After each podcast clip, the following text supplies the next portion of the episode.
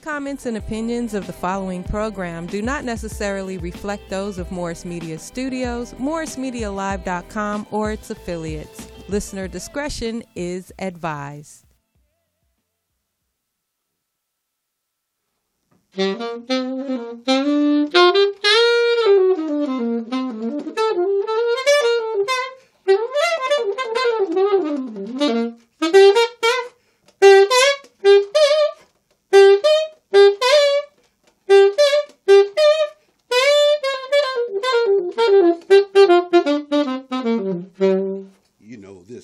You know.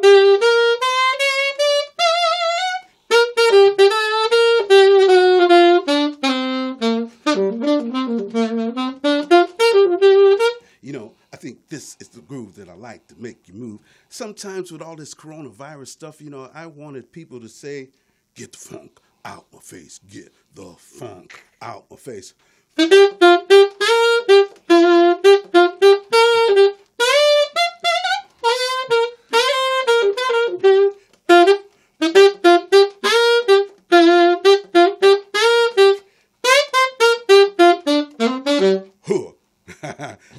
Funk out the face. Oh, my God damn. Well, well, there we go, ladies and gentlemen.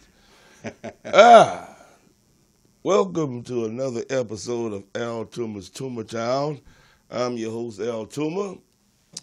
And tonight we're going to have a fabulous time like we always do, but, you know, I have a comrade musician friend of mine down here tonight, and uh, we're going to discuss a few things, the business and um, the today's um, today's just the way the, the, the world is today, you know. So I'm honored to have him up here. That was the um, the beautiful music that you was hearing when we was opening up this show. It was the first time we've ever done it like that, and um, because this dude's a bad dude, he's been in the game like 30, 40 years more, and did soundtracks for Ghostbusters, played with the best of them, Ray Parker, Prince, Michael Jackson um, fucking Bobby Womack, he's played with them all. He's been in the game for a minute and he's been like an older brother to me.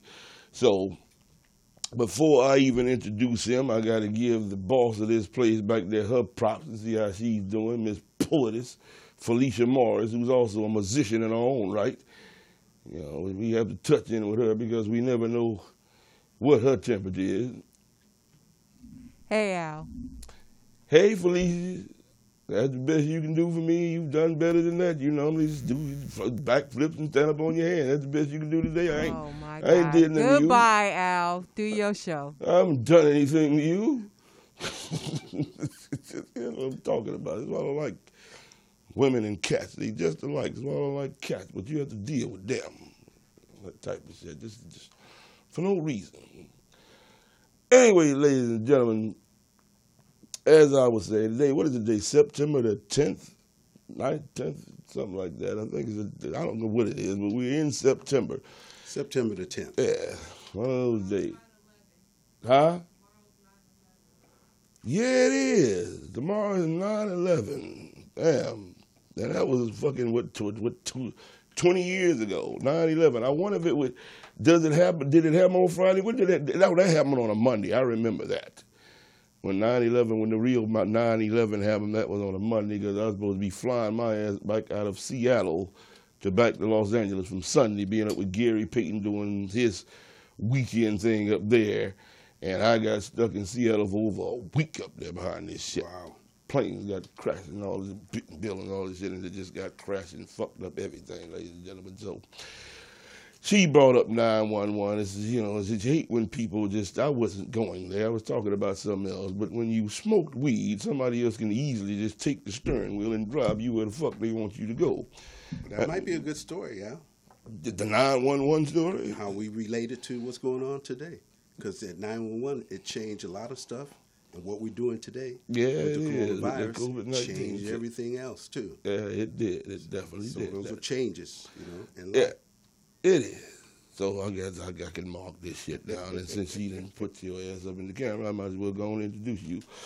Ladies and gentlemen, this man here is very, you know, dear, dear friend of mine. He's almost, I mean, he's like been knowing him 22 years, but he's almost like my I want to say brother, but we obviously half brothers because when you see me and him, you realize we might have had the same mama but different dads, or we might have had the same dad but different mamas. So he's always been like that older half a brother and helped me a lot in the show business game when I first got up out here, and he's still helping me today. Uh, he's a musician, like I say, who's worked with some of the best traveling all around the world and um, he's known as the funky sax man. That's right. motherfucker play all the goddamn instruments and, and write songs and does a whole lot. So you know, I'm glad to have my big brother up here. And um, man, thanks for finally coming down here, Chaz, the funky sax man. Yes, yes, yes. Good to be here, Al. You got to tell them my name properly. Chazzy Green, the funky sax man. Yeah. Okay. You, know, you got to say it like that. Okay, well, yeah, Chazzy Green, the funky sax man. Well, that's the way you gonna have to do it. I mean, I'm not your Michael Buffer. I'm your little brother. I'm never gonna refer to you like that. right? But anyway, I'm glad to be on the show, and it's good to see you doing something well and uh, keeping uh, people informed and talking and just basically speaking your mind because it's really important because a lot of people, you know, really don't have people that they can talk to openly and not being judged or, or things like that so they can speak freely. Right. Uh, that's what we need more in this country to speak freely, how you really feel, what's really going on with Yeah. you. Yeah. You know? Uh, So, yeah, you that's really why I decided to do this, man. And uh, it was like two or three years ago. I was way behind on this shit, man. Motherfuckers been doing this shit fucking 10, 15 years. Dude, I was like, fuck technology. Fuck all this shit. fuck social media. Fuck all y'all. So I'm way behind on it. And some But of my okay. peers and comrades are way ahead of me. Got way more goddamn subscribers. I ain't even trying to get no subscribers, no viewers, right, right. This is practice to me, and I'm really just getting the hang of this bullshit. So you can tell you, I come up here and talk and do all type of shit, but it's all and it's not conventional at all.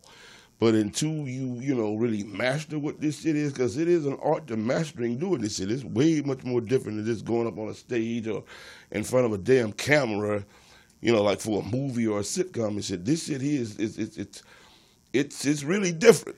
But And- it's about still being yourself and being honest with yourself, saying Yeah. what you really truly feeling, and just put it out like that. And then you still got to look at it like somebody's still out there in front of you because somebody's watching. They are. These right cameras now. here, and So- they actually the perfect people that really want to see you. That's right. So Yeah. you know you got to. So make I got to look like build myself up for the 43 motherfuckers who want to see me every week, but everybody has to start somewhere. That's it. but, it, but the main point is to start because some people never get started. Yeah, so you have to say, yeah, you have to plant that seed and keep growing with it. That's all right. It's, moving it's with it. going good. You're doing fine.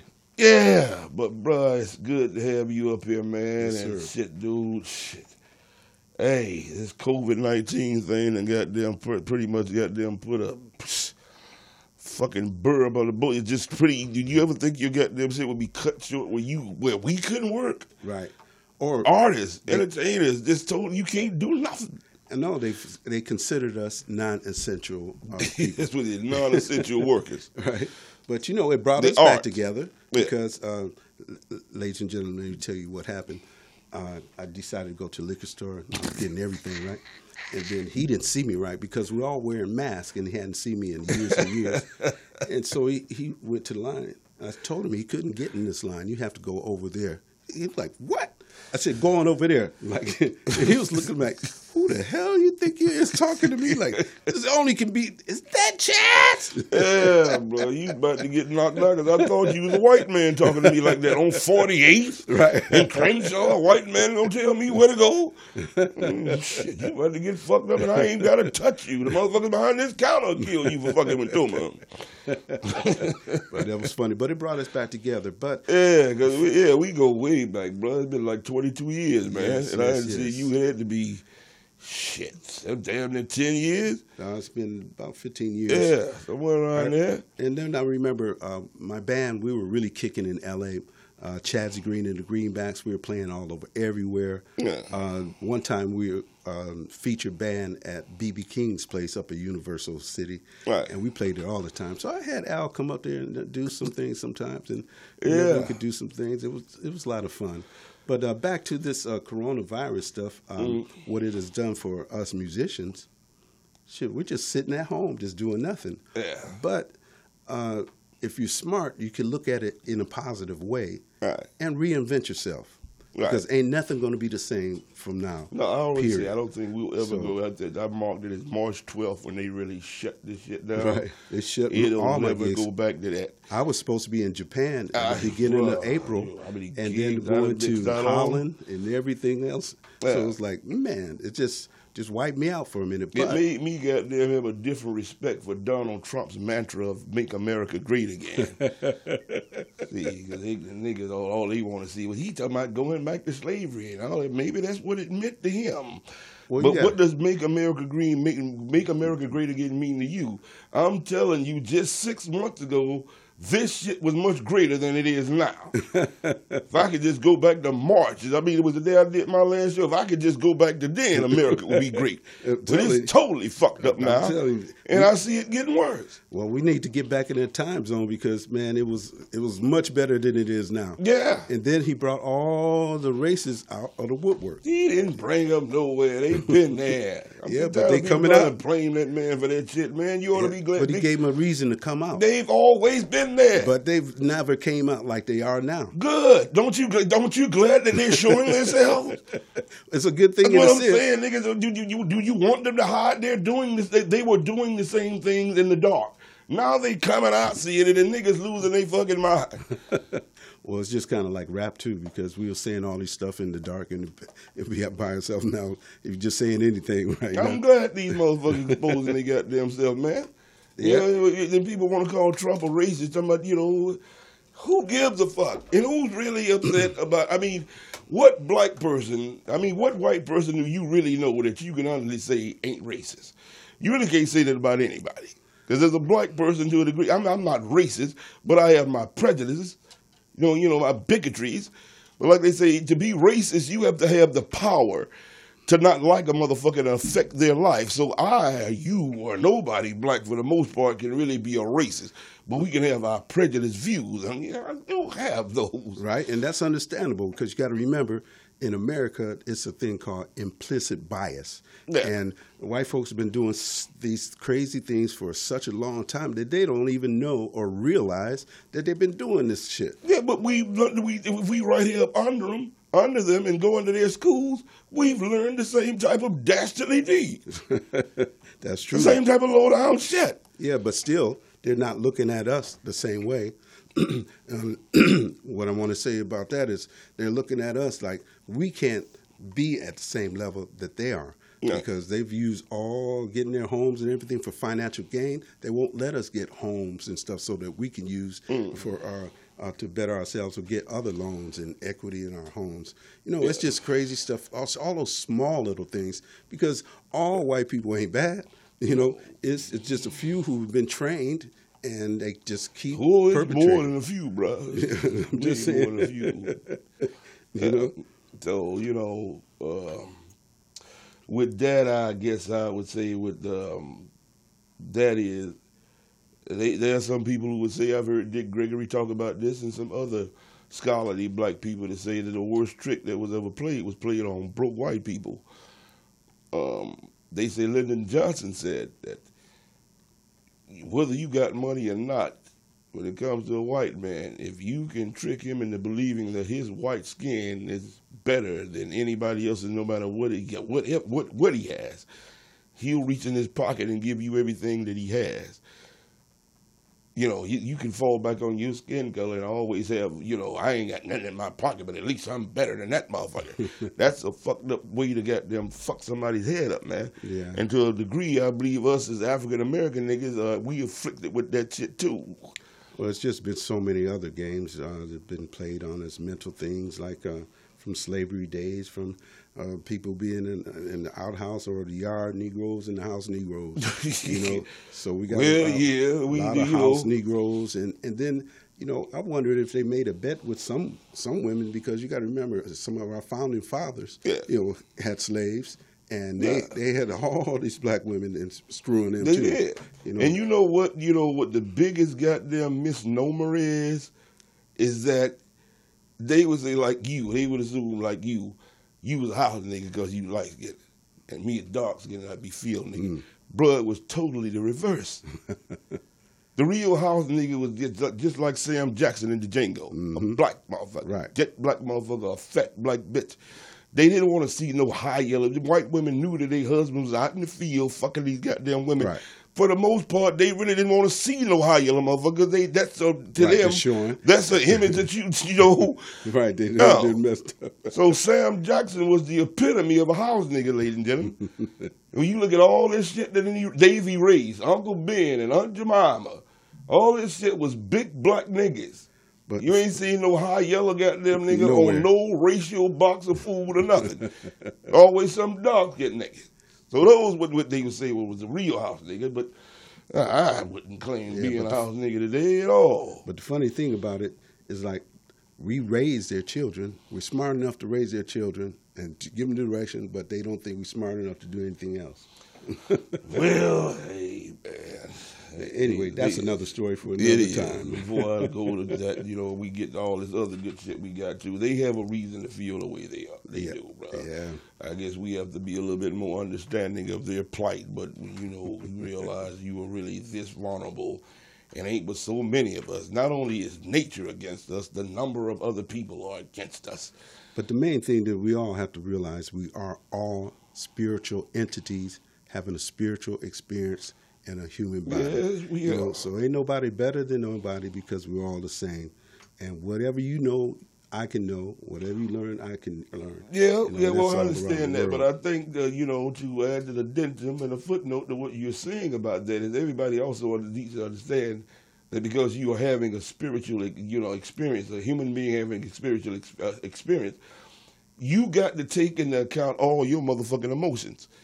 You can't try to root out one of the other, and normally there's a balance. If you can live in a balance of moderation, you know, you, you can strive to be all good, but understand there's a, a, another side of that. There's a bad side of that. Everybody has two demons, like you see the little movies, and they got the angel on this one side and the devil on this side. Yeah. Everybody has that shit in them. Everybody has a dual ass personality. One is good, one is bad.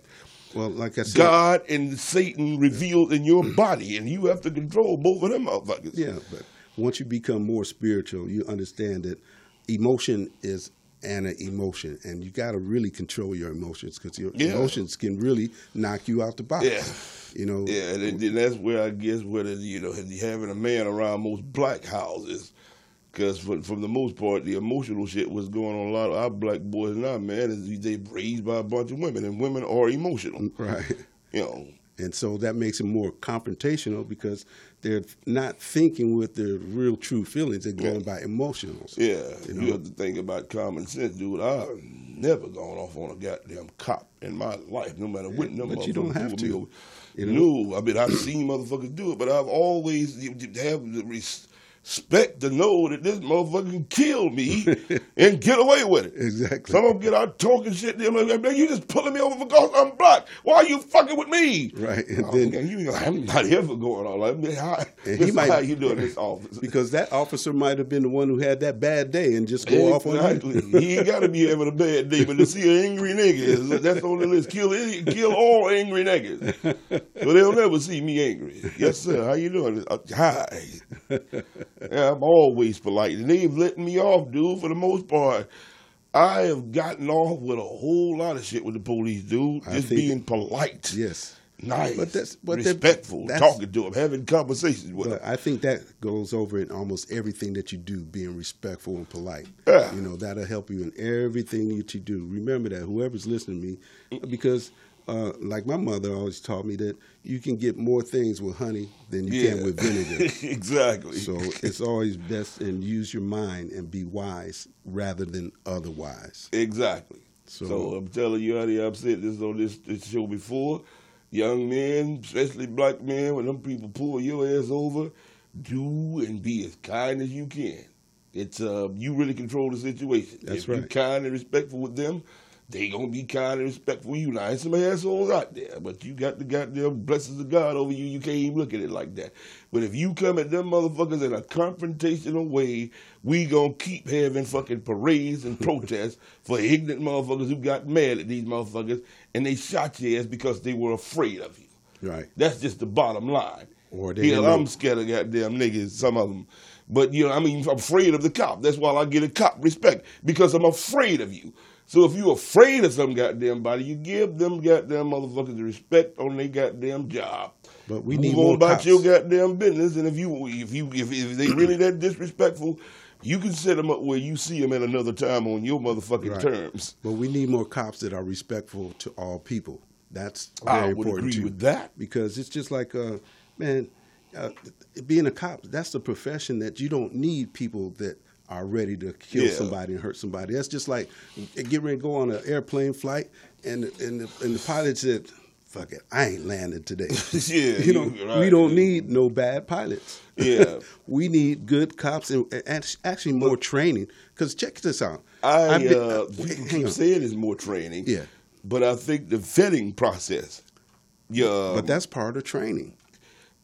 you, yeah, training, but I mean, it's like, man, maybe a motherfucker needs a goddamn fucking higher fucking degree to be a goddamn police officer as opposed to being able to be a ninth grade dropout and become one. This is the type of shit I'm talking about. You need more education. True. You know, fuck reform. I mean, reform what? Right. Because It's a, this motherfucker. It's certain, certain jobs you can't get unless you got a college degree. A police officer ain't one of them. Any failed reject can get that job and take his frustrations out on motherfuckers. and that's what's been happening for so long. So that's where it starts. That they reform money. How you hire these motherfuckers? That's what I'm I'm saying the same thing. Like I go to places like Japan and I've seen a guy with a sword and the police around it. They don't shoot him. They talk to him. They have the sense and the training to just wait. And if he makes a move toward him, he they just step back and still Well, talk to him. I've seen that shit. I played a video up here about a year ago where a black cop did that to a motherfucker. This motherfucker came in with a fucking machete about this long. And he walked, he walked straight up to him. He didn't take no, he didn't act scared, just walked straight up to him. He knew this motherfucker could only swing one way. And when he swung, he just took his ass down and locked him up. First off, you a cop, you ought to know if there are people out there taking judo lessons and jiu-jitsu and all, you, you motherfuckers ought to know how to fight. You Right. shouldn't need no goddamn mm-hmm. weapon unless somebody has one on you. Right. So any bitch ass cop that's shooting a motherfucker ain't got no gun ought to be executed. Right, especially you ought to be better bad. You got mace. You got a baton. You got dogs that you you got tasers and you got to lethally kill somebody. Right. And No, oh, shoot, and shoot him in the back from 30 feet or 20. Come on. man. Yeah, you can't you can't you that big of a bitch. You ain't got no business being no cop. That's I agree with that. That's what we need reform and training. We need better policemen. Vetting is the word, the hiring process. If your ass can't, you can't even think about being a cop unless your ass got a degree from a higher goddamn institution. But that's gonna fuck it up because how many people would have if you if you were that smart, you wouldn't even want to be a cop. So Exactly. pretty much it's like being a garbage man to be a motherfucking police. you know. Yeah, or in the military or that type of shit. You know that shit Trump said lately and pissed people off, dude. What, what did Trump say lately? That motherfucker said then that any military, to the effect that any person in the military who got killed or got captured or whatever is a sucker. Oh, that's terrible. That I, I remember he made a reference to John McCain about that. Yeah, he said McCain wasn't no hero to him because he got captured. Yeah, but you got to remember. Trump, he he never went nowhere to fight. No, he dodged war. Yeah, he did. But he can talk about somebody. Obama, them Bush boys, all them motherfuckers. There hasn't been a real president that fought a war, I don't believe. It goes, McCain didn't win, but it, it goes way back. Before you could be the president, bro, you had to have fought in a war and shot at somebody and been shot at. Right. These motherfuckers, they just go to law school and become the fucking president. or be as popular as they think they can and be the president and have no clue on how military things really work. Yeah. And you sending somebody's kids off to die and kill somebody, and your ass ain't never did it. You should not be allowed to be a motherfucking president if you have never fought in a goddamn war. that should be the deciding factor right there. You are all the president is is the goddamn chief. He's the commander in chief. You are the head motherfucker over all the military. Hmm. So if you a motherfucker ain't never been in no combat, you ain't got no business being the president. And if you are the president, you better understand that and learn all the responsibilities of being in that position. Exactly. exactly, man. Yeah, so, you know, this is where we're at now, man. But shit, we need to regroup now because we done got way off. Because I knew this was gonna happen with you coming up here. Whatever I had on this page, I knew I was gonna go a different goddamn way. So what we gonna do right now, ladies and gentlemen, go to a quick break. 'cause you know what, John rarely don't do breaks up here. But I got my man up here, and I want him to do something. What you gonna play both of them motherfuckers or what? Well, uh, maybe she can play one of my songs. okay. Okay, I'll let her pick it. They're Yeah. all good. Uh, these are some of my new songs coming out. Yeah. So I'm gonna let you do She's that. gonna play, We gonna take Let's this Go Home. quick break, and um, when I get back, we gonna get on some of our subjects.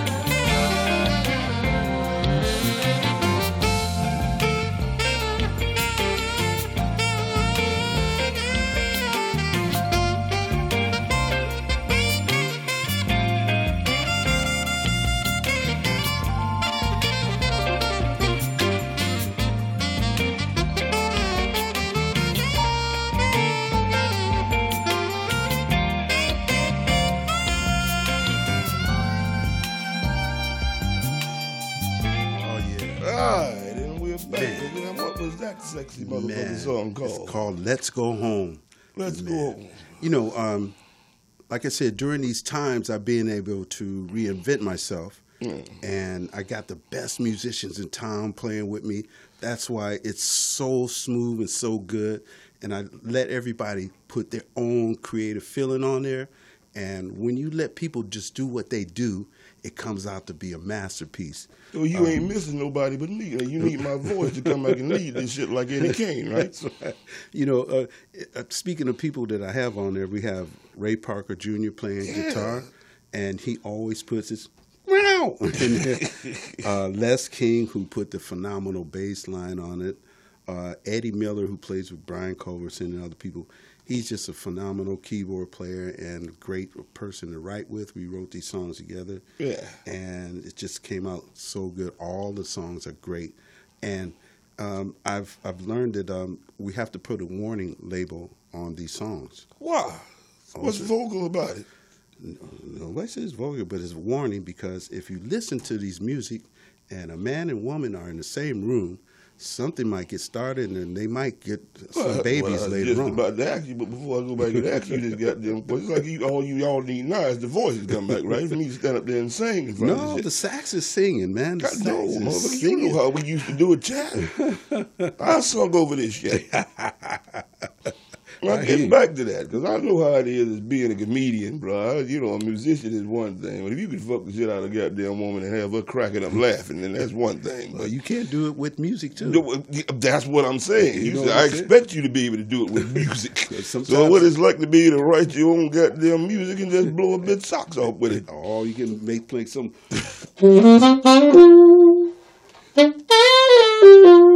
And if you want to ask a question mark, you say. But when you really want to get sexy,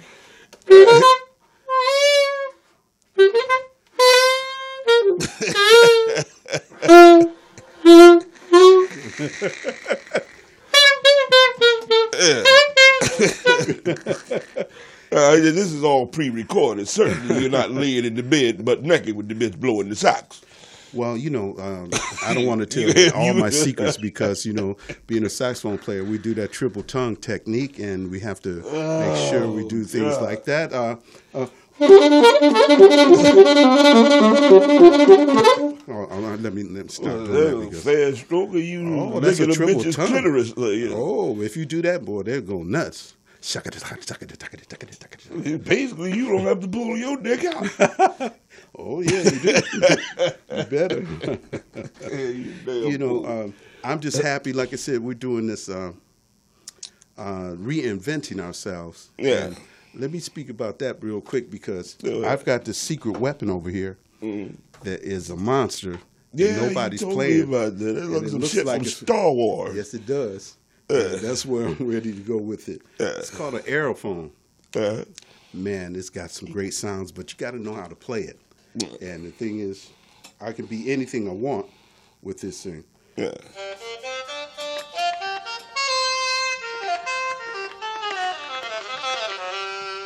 But what I like is I can be like a Miles Davis.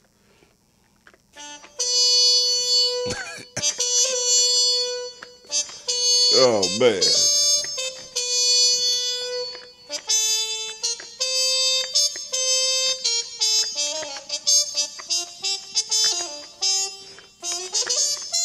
You know, things like that. Ah. But you know, sometimes if uh, I get, uh, you know, I, I'm Jewish by proxy, so sometimes Jewish?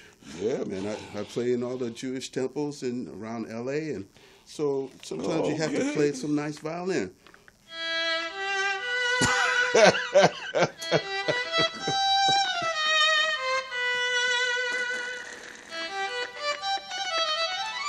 Oh, that's Italian and everything. But sometimes, uh, I gotta go get one of them motherfuckers. sometimes I do my little scatting.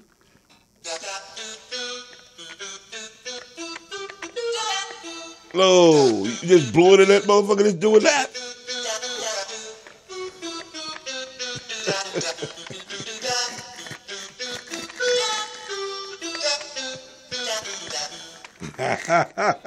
I'll have one tomorrow. but you know, the thing is, you gotta know how to blow these things, man. Oh, and shit. I'm just oh, happy, man. Oh. and you know, because music has always been sensual. They says, man, it's the, it ain't the worst drug, but it's stronger than any drug. it's always it's- be yeah, it's- but you have to It goes across all languages. Yes, it It's, does. Uh, it, it gets you through all the emotions, be it happy, sad, whatever memory. It's the most powerful drug there is. But you know, the thing about music is that you will always remember where you were this year, that year by music. Yeah. You'll remember that 911, what kind of music you were listening to or whatever kind of thing Yeah, really I touches remember you. Uh, music is that important. And even through these times, everybody's still listening to some music. Yeah. They ain't cut us off all the way. They call us uh, non-essential, but still, everybody's got music in their cars. They got Spotify, Pandora, everybody, every Yeah. other thing you can do. Now that being said, not to mean to cut you off, but uh, you just said how powerful it is, and you know what type of classical shit that you do. You know what they say about the the, the hip hop uh, type of thing, but you know that shit moves people too. Now, so I guess my question is: Do you think that that's more of a destructive thing for the most part when it comes to you know No, certain rap music and No. the sounds and influencing people to do things that are fucking, you know, just be happy. But there's some music, and I know, motherfuckers, I've done some things off of music that I probably wouldn't have done off of shit. That's when I was younger, but some music can move your ass to do some shit that you normally wouldn't have did. Yes, it does. But Yeah. that's what it's good for. But uh, all the rap, the hip hop, let me tell you what that is. After we look at it from like 50 years from now, we'll see that these uh, young brothers have taken it to another level because music is always supposed to grow and go into different directions. Never has our music stayed the same, even from the beginning. Yeah, even, even from yeah. the beginning of uh, uh, classical music. Mm. First, they just had block chords. You know, people would play the one, the four, and the five, and then they just didn't write it down, and they knew how to improvise those Yeah. chords. And then we've taken those same chords, we've taken to jazz, and we took when we got to jazz, we took it to another way Yeah. because we were doing uh, putting five sevens on the chords.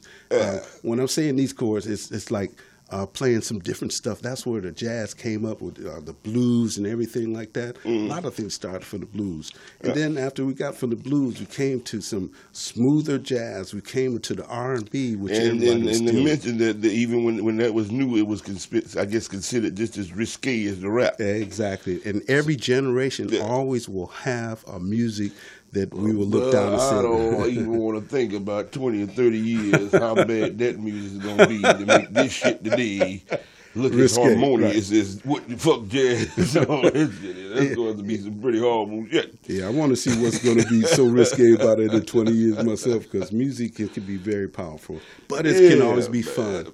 We ain't running out of time, but man, let me get through some of these goddamn questions. You Detroit boy, huh? Yes, I'm from Detroit, Yeah. born and raised. Yeah. Had a wonderful time. Detroit, you know, was an awesome city back during the time when I was growing up in the 60s and 70s. Yeah. Uh, Detroit was so musical uh, tolerant. Mm. I remember it would be like this. Sometimes you get people knock on your door. Hey, buddy, I didn't hear you practice today. What's going on? You got to practice. Oh, okay. I get to knock another couple of weeks. Hey, buddy, I heard you playing that run like this. Can you play it like? I'm like, okay, all right. But uh, I get another knock on the door. Hey, buddy, you guys practicing because we're gonna plan some uh, parties outside. We're gonna cook some foods. Yeah. But you know, when I came out to L.A., somebody knocked on the door. Hey, can you turn that shit down? and they only go ask you once. You know, I, was very fortunate because I grew up right next to the YMCA. Now, the YMCA in Detroit, it was called the Fisher YMCA. Everybody came there.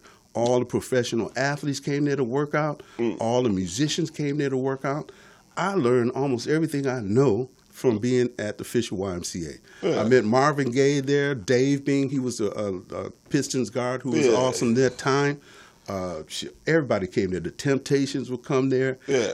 And the funny thing about some of the Temptations, they always get new Cadillacs every three weeks, it seemed like. Yeah. And uh, so they offered to take the kids home, they couldn't take me home because I lived right there. I'm so I couldn't drive with them. I said, okay, I'm gonna be on the stage with these guys. That's cool, man. That's good for a kid to see. yeah, I'm sure you saw all the other shit, the And- pimps and the drug dealers and all that But shit. the thing is, we had smart, mature men who were deeply uh, uh, rooted into intelligence. Yeah. So they would check a young brother. You know, they would uh, challenge you mentally, Yeah. and then and see you talk, and then you make yourself look like an idiot, and then they show you why. Yeah. But and then they taught me how to play chess, which is a very uh, a, a good game for you to be able to think seven and eight moves ahead Right. which is very important. A lot of kids they're just on their phones and they, uh, you know, in sitting in the same room and would text each other and not having any talk uh, uh, conversation with each other. Just- no intentions, span at all. I-. They don't even know how to write today, bro. Yeah. My writing has always been bad, but I can still print and write and curse. Some of these motherfuckers don't even know how to write. man. Right, exactly. They couldn't write a page if they uh, life depended on it. so I, I'm thankful for growing Yeah. up in Detroit, where all the great musicians. My high school was fucking great.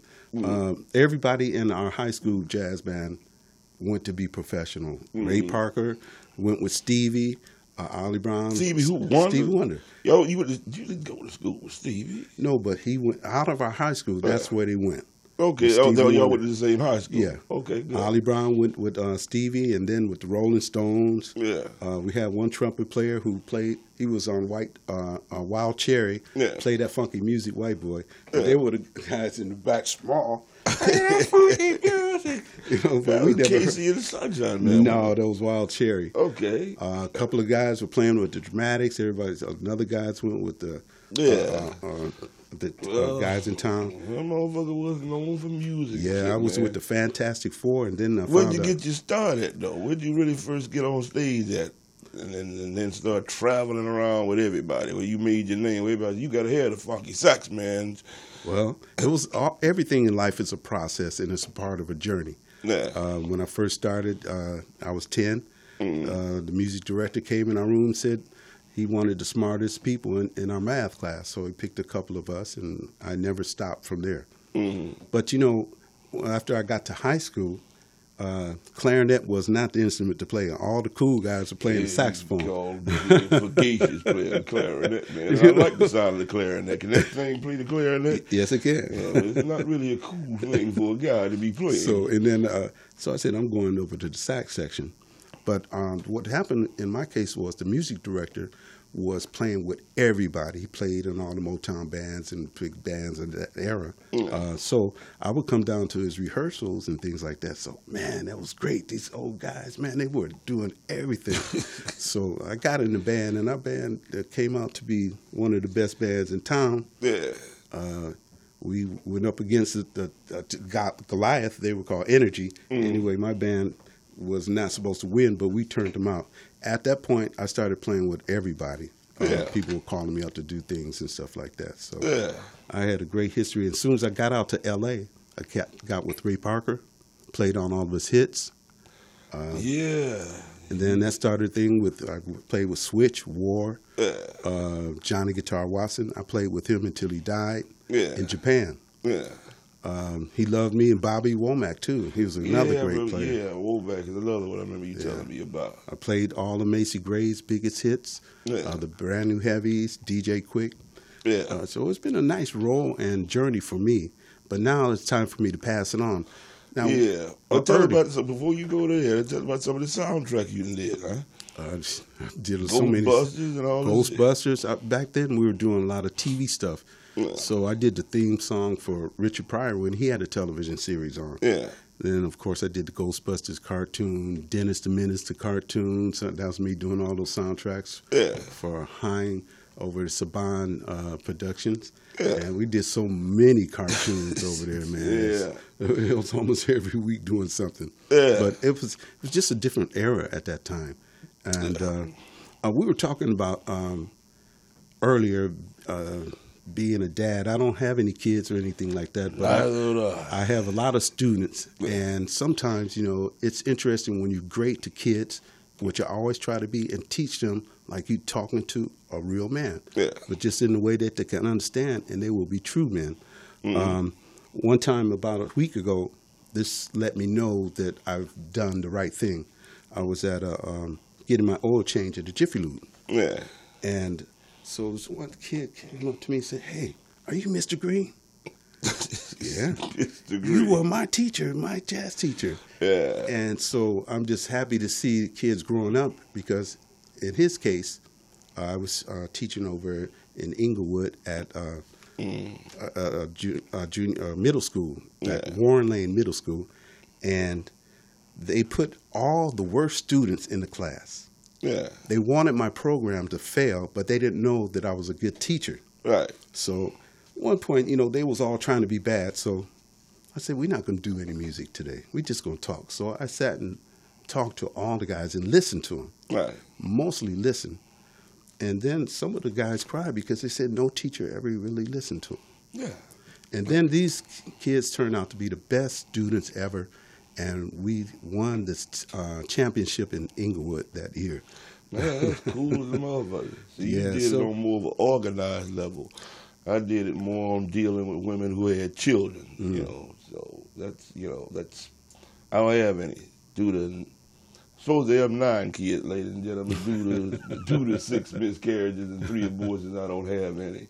Probably And so with only me. one of them that I really regret. Uh-huh. Because God really did me a favor as I look back on some of the heifers that, that I was supposed to have these kids from. I truly despise and they despise me. So who wants to bring a kid up through that type of bullshit? Not at all. But I normally raise them like, you know, I, I feel like there should be a day for me, Motherfuckers Day. God, fuck mothers. Got women who have kids and the goddamn dad ain't there. I've raised a lot of kids like that. I Go have school. Some of them played in the NBA and the NFL. I won't mention their names because I don't want to expose their mothers. But I've always been a guy to go over to Crenshaw High and look to the basketball games, Right. and football game, looking to find you know the next LeBron James mother and help his mother out while he's a young kid and that type of shit. Right. So I contributed that way. But that's a good thing, and for any uh, young father or just a father who's going through things with a woman, still be a good man, not only to your kids, to other kids. Yeah, because if they we need yours, it all. yeah, we you, need you, it yeah, all. kid is a kid, man. Right. I understand, you know, I ain't like I say when I'm t- dealing with women with kids, they got to be in their formative years. I ain't Right. no goddamn bitches got fucking sixteen to seventeen year old goons around. Daughters that I want to fuck. No, I'm talking. You got to be the formative years, 45, 60 years old, where I got you know some type of impact on your mind and your life. But you be the woman that goddamn got adult kids. So wait a minute, back up, back up. If the kid is eighteen or seventeen, what, you gonna be looking at him funny? What? They might be looking at me funny. Get the fuck away from my mama, nigga. I need a place to stay. Oh, Okay. Oh, not that I need to be with some women can't get rid of their goddamn kids. So you know, that kid is gonna be more protective of his mama because if he spends more time, you know, more time with this dude, then motherfucker that's putting me almost like the baby boy syndrome. And funny story is that uh, women are funny sometimes. You know, we got to say that because we all are funny. But I've been in a situation like that where uh, I was with a woman and her, her daughter is like about eighteen or so, and you in the Oh, house, God. and in the house, and then they get comfortable with you, right? And then they'll walk around with stuff, and you be looking at, Yeah. did I, did she, did she do that? yeah, right. and, and walking around with stuff, nipples pointing out like ding. Yeah, I'm like, What's, I'm with is she trying to throw me something that I had to correct Yeah, them on you that? You know, come yeah, on. You know, yeah. I'm still man. And so and you, just go can't- tell the mom. And Yeah, yeah, two, let them you- do that, you know. then or just get away from it because the goddamn woman can turn that shit against you too. And Of say, "Well, my course. daughter ain't did nothing like Right, that." right, right, If right. you get pissed, off. so no, that's And why are you looking at her like that anyway? exactly. she been walking around there like that before she came here.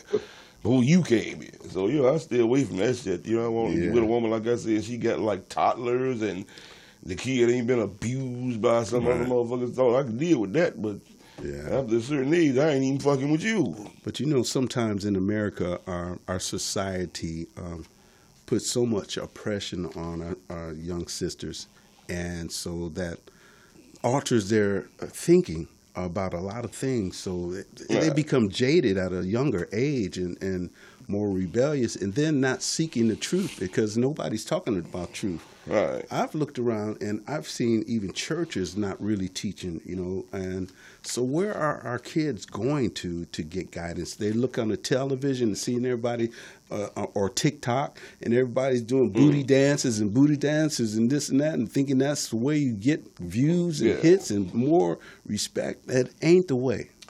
It ain't. But I say it all has to begin, man, before a child is even formed, before it, before it is even skeeted out of your penis into a woman's vagina. These things have to be taken more seriously before you even bring a child here. Into the We're world. talking about what a kid needs to be when it gets here, but if it's brought here through frivolousness, then nine times out of ten it's gonna have a frivolous existence. Mm. I mean, you can't just get with nobody and lust behind no goddamn fucking weak female. Ah, damn, bitch, look at them titties, look at them ass. Right, and then not have anything. And he look at a motherfucker, motherfucker, what can you do for me? Oh, you got a nice girl, you got some money. All right, come on, you can bust in that. And here comes another life. I mean, another life cannot just bought here that be bought here that carelessly. Right. And that's where the problem lies. Because you end up after this lustful night and you probably was both under some type of alcohol or narcotics. And you mm. bring a child up under that and then realize y'all can't stand each other. Yeah, but the thing is, at that point, they got to be able to realize that hey, we have a responsibility. But some people don't re- Ain't nobody understand. gonna, man, nobody gonna do, these motherfuckers ain't gonna do that. Motherfuckers, they, they, they, they- you, you see, they haven't been doing it True, because they haven't been because the anger becomes. It ain't about being taught. It's the Yeah, anger is. that the one, the female gonna get it vindictive as a motherfucker, But- and the dude is she- gonna be like, even if I want to be around my if child, she was and this ain't right. for all. Well, for the most part, then you need to ask your question before you lay your dick in a broad whether she was raised right. but you can tell that by dealing with it. But most people don't. You don't think about that, They don't especially in our business. Where, we go, bro, we said I, ain't, you know, said you, I done, bro, we didn't dealt with them, but you know, you gotta met some goddamn women in, that you know that carried themselves that way, and I'm not just gonna fuck you right now. Yeah. Yeah, you know, But, but, you. yeah, some But then you gonna go to like, well, that's not what I'm on, bitch. I just got off stage and I need my dick sucked tonight. I'll call you whatever. We, we can go to church, but that ain't gonna stop me from fucking nobody right now. Yeah. But you can't bring no child up under those conditions. Yeah. All I'm saying is that you know, if you have a child, I'm gonna say this. It should be planned. Yes, and and if you have a child that isn't planned, step up to the plate and do the right thing. It just make sure it's planned. Yeah. I want my, my children to get them be Capricorns like me, so that means I'm looking to breed around the month, months of March or April. That's around that time. but you, man, if you got them fucking got them just fucking in the moment calls you, guess what? I'm pregnant.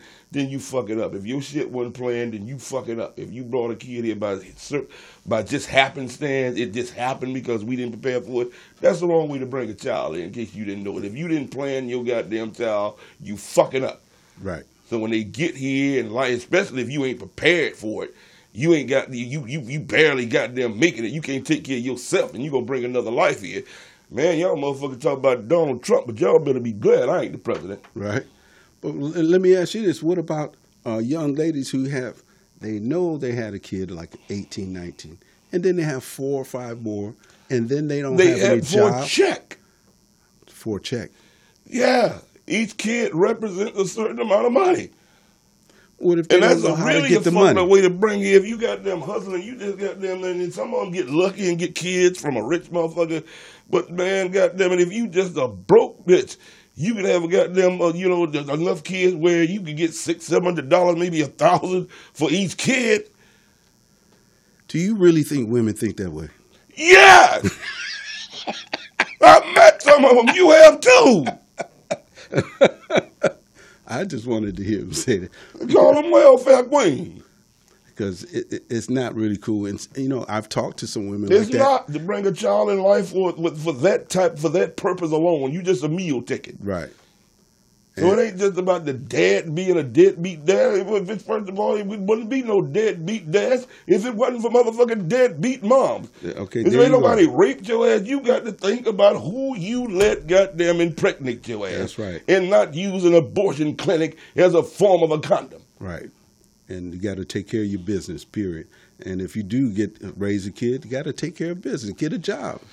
Yeah, and you should want to, man. That's that's why I say, you know, if I'd had to, I would have had to alter a whole lot about me. Yeah. If I'd had my own, bro, I'd had to sacrifice a lot. I would have done it. But Dad right. did it for me. I mean, that's that's what you do. Right. So you know, I don't complain yeah. about you know when I think about the six miscarriages and the three abortions. Like, man, God meant for it to be right. like that, bro? You I supposed agree. to have none of your own. You supposed to be just where you are and do what you're supposed to do because if you got this responsibility, and in my eyes, responsibility is nothing to look forward to. But see, you you're smart enough to understand that and look at that, but a lot of people don't look at that, you know. Yeah. And uh, I, I'm I'm thankful and, and lucky and fortunate of my parents stayed together and they taught us. They taught us how to my be mom men and dad and dude women. married 69 years, brother. She died last. They still be going 70 some years strong. Now they arguing like cats and Right. dogs up to the day she died. Right. But they stayed together. and and but they taught us, and Yeah. not only they taught us well. Uh, you know, my mom was so smart. She was super smart. Mm. She knew the English language like killer. She was. She could have been one of these people that uh, could have been a code breaker because you know the people that do crossword puzzles. She, the Yeah. crossword puzzles were nuts. She. She would do the Yeah. cryptograms and uh, just all numbers and stuff.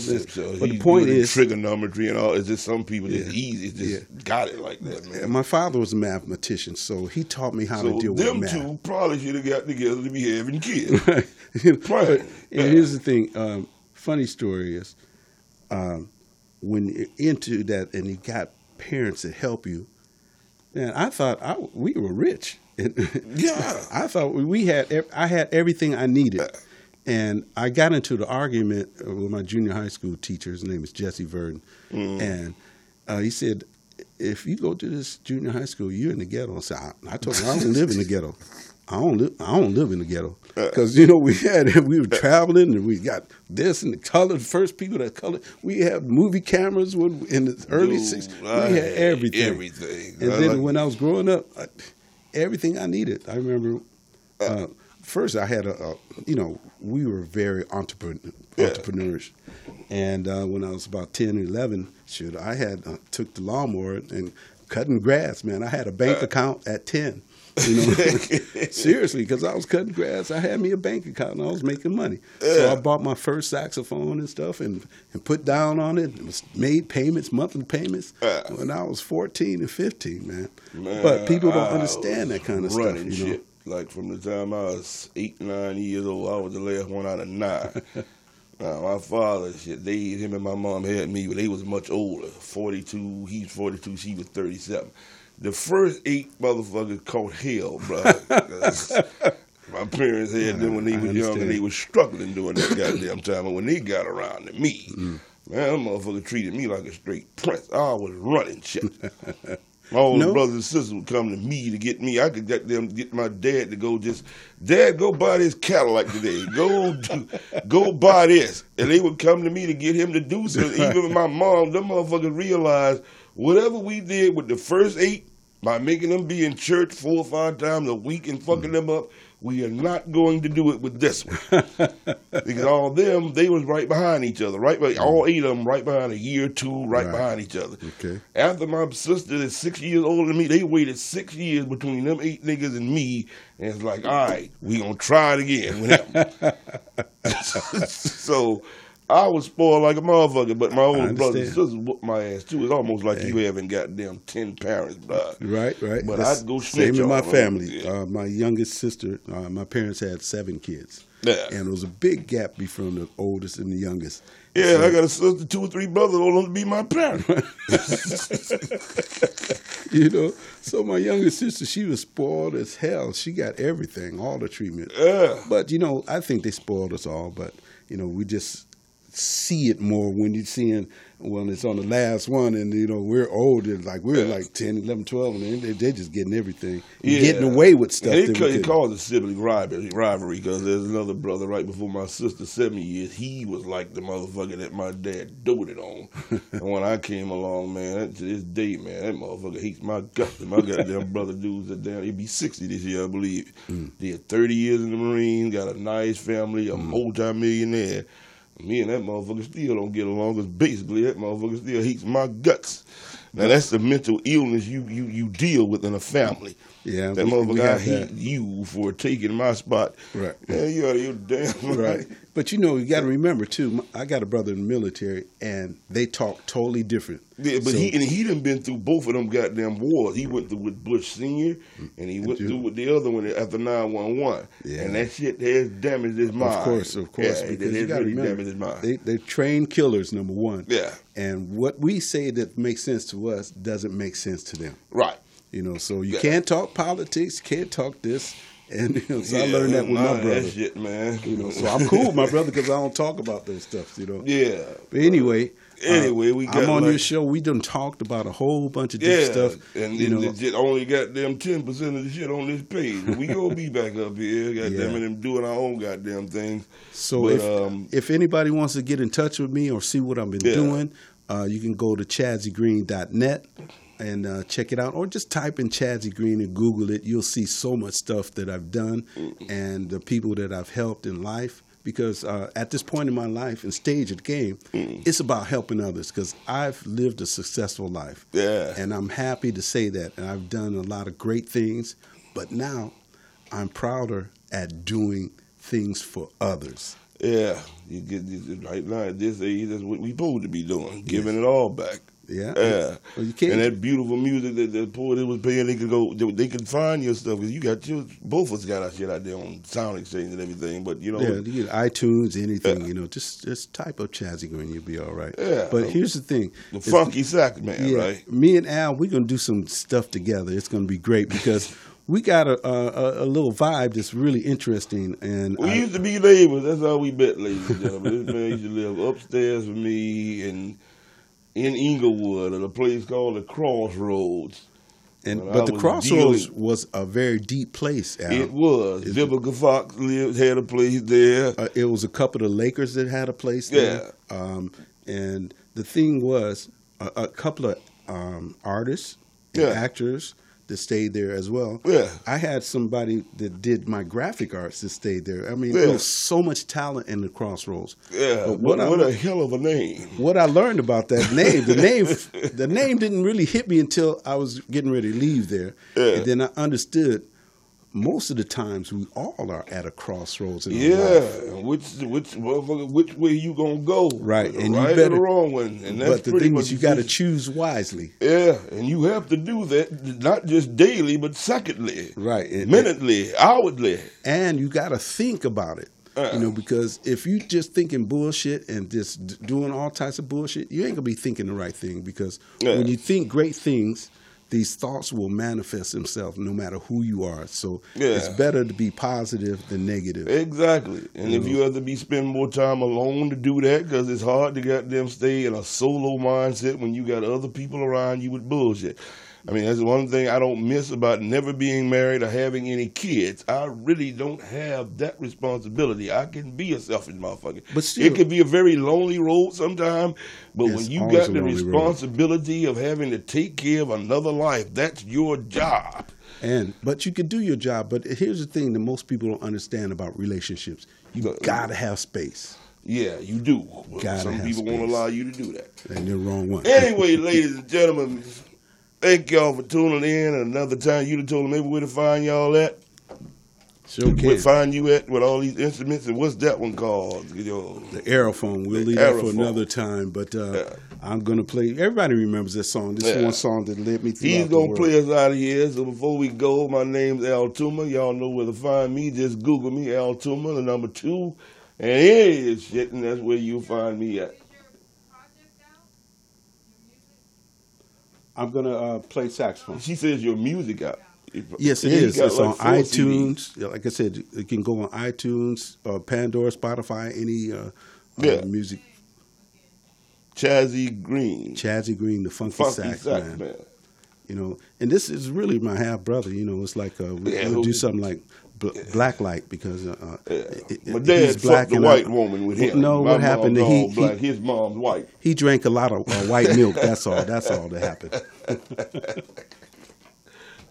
Everybody knows this song, right? We were Yeah. supposed to come out with it this summer, but they got delayed to next summer. All right, well, play us out here, man. Uh, Ghostbusters. Everybody knows that.